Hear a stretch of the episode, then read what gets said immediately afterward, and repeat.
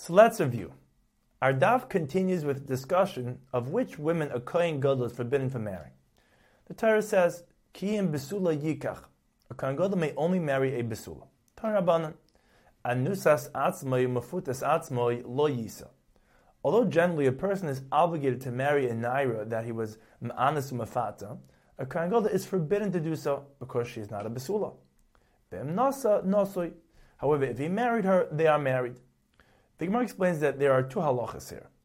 The Brisa is merely saying that the marriage is valid regarding she'ein mishalim knas b'mafuta. The Kohen is not obligated to pay the knas since he married her. However, Amrafun Marav umaytzi beget. He must divorce her. He is forbidden to remain married to her. The Gemara, however, asks, Rav Rabbi Yochanan Amr Tavayu begeres umukas eitz lo yisa ve'em nasa nasui. Why is our case different than Begeres Mukas Eitz, where he is permitted to remain married to her? Kasha, this question remains unanswered. The Brisa continues, Anusas chaver umafudas chaver lo yisa. A Kohen is forbidden to marry a naira that someone else was ma'anas umafata. V'emnasa, and if he married her. The child is a chol. If it's a boy, he is not a Kohen, and if it's a girl, she may not marry a Kohen. The child is kosher. The Gemara presents two ways of understanding this machlekes. One, Rabbi Lezer ben Yaakov holds like Rabbi Lazar, mentioned in the previous daf, that panoi habala panuya shaloi l'shem ishus asah zayna. Any beer that's not l'shem ishus renders the woman a zayna and the child a chol. However, the chachamim hold that the woman is not a zayna and the child is therefore not a chol. The second way of understanding the machlekes is based on the way they interpret the pasuk that teaches the dinim of who a kohen gadol may not marry. The pasuk says, "Almana v'grusha v'chalola zoyna es lo yikach." These are all chiyav lavin. The pasuk continues, "Ki "Kiyim besula me'ama v'yikach, isha besula is merely chiyav asay." Now the next pasuk says, "Lo yichal zar be'amav." Rabbi ben Yaakov holds, "Yesh chol mechiv asay," because the pasuk "Lo yichal zar be'amav" refers to both categories. That if a kohen gadol marries any of the above mentioned women including a non-besula, the child is a chal. However, the chachamim hold ein chal mechivase. The pasuk v'leichal zar be'amav refers only to the first category, chiv lavin, because ela hifsika inyan. The word ela separates the pasuk into two groups, and v'leichal only refers to the first group. That if a kohen gadol marries an almana gusha zenim the child is a chal. But if he marries a non-besula, the child is not a chal. The Gemara proceeds to present a brisa regarding when a kohen is permitted to be metama to his sister, and when a kohen is forbidden to be metama to his sister. There are three opinions in the brisa: Remeir, Rabbi Huda, Reb Shimon, Reb Yosi. The pasuk says, "V'lacheza besula hakroiva a love, asher lo ish lo yitama." A kohen hedged may be metama to his unmarried sister. However, this is not always so. Remeir Rabbi Huda learned the pasuk as follows. The Lachaisa Abasula teaches us, Prat la anusa umafuta.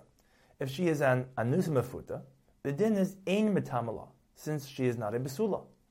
Ashalahaisa ish teaches us that only an anusa umafuta is ein metamala because haviyasa al de ish. But for a mukas eitz, he is metamala because she'en haviyasa al de ish. Hakreva teaches us larabas harusa, and a love teaches us larabas habegeris. These two, Arus and Begeris, are Metamala. Reb Shimon learns the pasuk as follows. Vlachaisa Abisula teaches us, Prat la anusa umafuta umukas eitz. He includes mukas eitz in the din of emetamala. He does not consider her because the definition of besula is determined by eligibility for kohen gadol. Rui le gadol metamala. If she may marry kohen gadol, then a kohen may be metamatar. She'em rui le gadol emetamala. If she may not marry kohen gadol, then a kohen may not be metamar. And Reb Shimon holds that a Kohen Gadol may not marry Mukaseitz.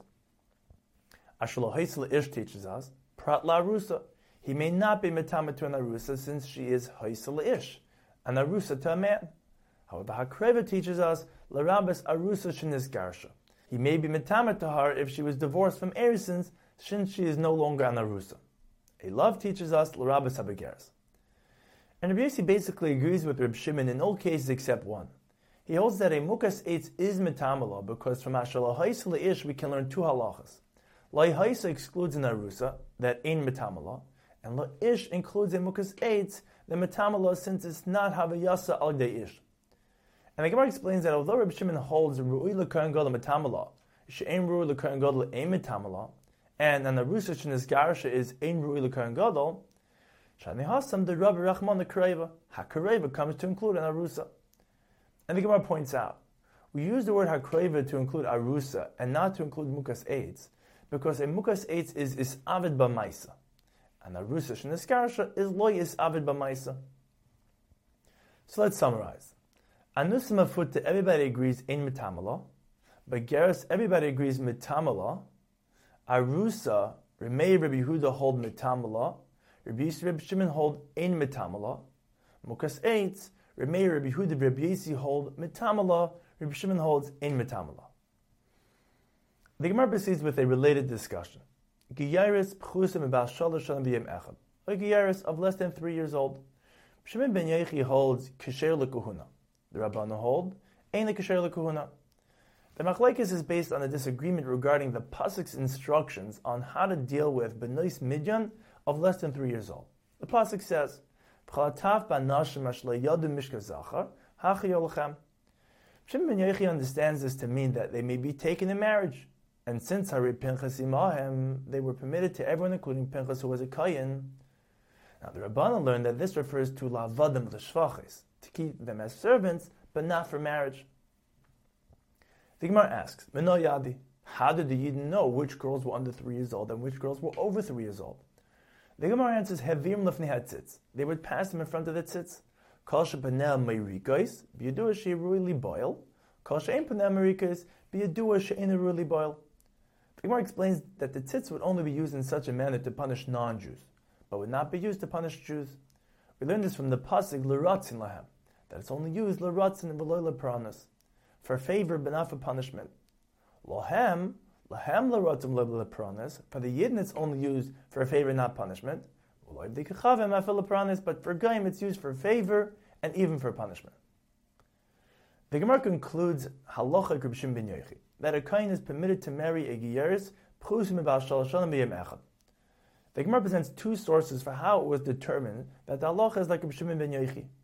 The Feirish, it was clearly taught that the halacha is like Shimon ben Yochai. Mechlala, it was understood from the following incident. A Kohen married a giyeris pchusim echad, and hechsher rabbi lekuhuna. Rabbi permitted them to remain married.